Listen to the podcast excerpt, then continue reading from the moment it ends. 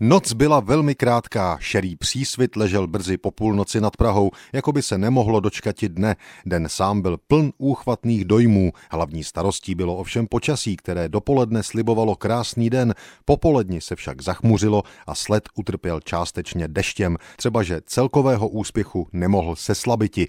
Brzy popoledni bylo cvičiště nabité, tak nabité jako snad nikdy dosud, na 130 000 diváků se počítá na sletišti.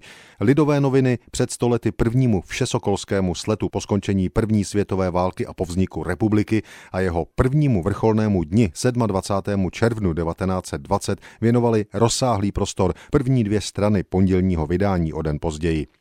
Blíží se 3. hodina, zrak 100 000 jest upřen k prezidentské loži, sluch čeká netrpělivě na výstřel ohlašující začátek cvičení, všechny hlavy obráceny jsou jedním směrem, jako slunečnice za světlem. To již zaznívá hudba Kde domov můj, znamení, že prezident Masaryk vstoupil na tribunu, chvíle úchvatná.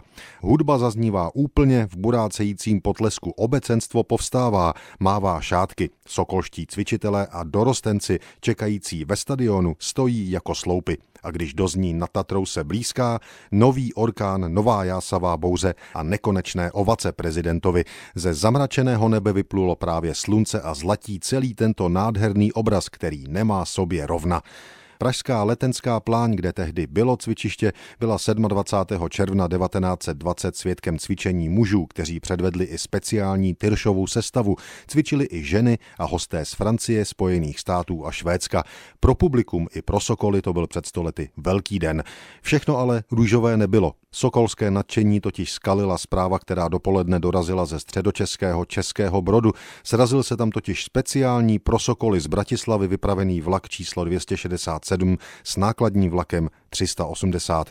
Nákladnímu vlaku nefungovaly brzdy a najel na vlak plný sokolů. Následky byly tragické. 5 lidí zemřelo a 30 utrpělo těžké zranění.